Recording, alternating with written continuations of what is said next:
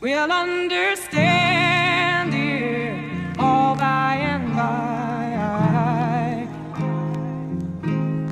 Cheer up, my brothers. I just want to say one last thing, which will probably make me cry because it did make me cry. Well, God, it really will.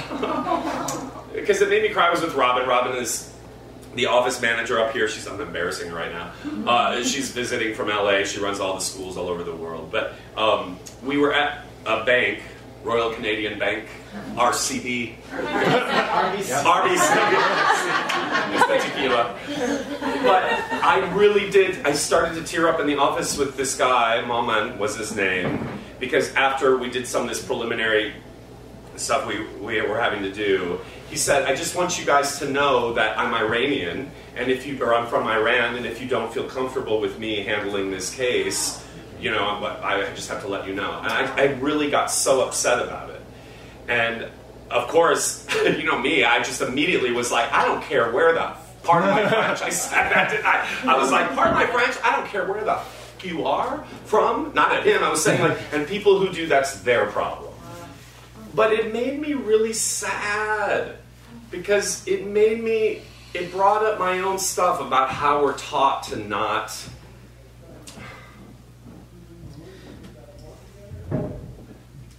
We don't look a certain way, we don't act a certain way, or if we're not from a certain place, we don't speak the right language, that in some way, not only are we marginalized, but we marginalize ourselves. Kids, you can't do that. I, he certainly shouldn't do that. I don't know if that's company policy or his own insecurity. And I don't have a judgment about it because he was a really sweet gentleman. But I think it was also a powerful testimony to the prejudices people have about being something other.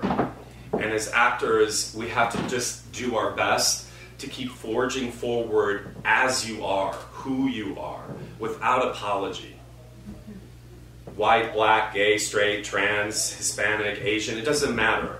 And I know that the business will try to tell you, you, uh, you know, this isn't going to work and you can't do that and you're too old or too this. You just have to put on the blinders. That I know for sure. And not listen to anyone. You just cannot listen to anyone who puts limitations on you based on the physical. It's just, it's non negotiable anymore. So I don't know. That was the biggest takeaway. I didn't really have anything planned. I never have anything planned, anyways, when I lecture. Mostly, I was trying to fill out the feel out the room and what the room most needs to hear. But I think it's a good reminder of never apologizing for who you are, because who you are is why you were here. who you are is why you were incarnated into this experience as you. That's why you're here. More than being an actor, more than being a Canadian, more than being male or female or having brown hair or green eyes, just you, the essence of you.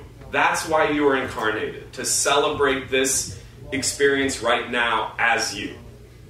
So, that being said, I'd love to celebrate that tonight in the work, unapologetically, removing all Canadian niceties. no, sorry, sorry, sorry.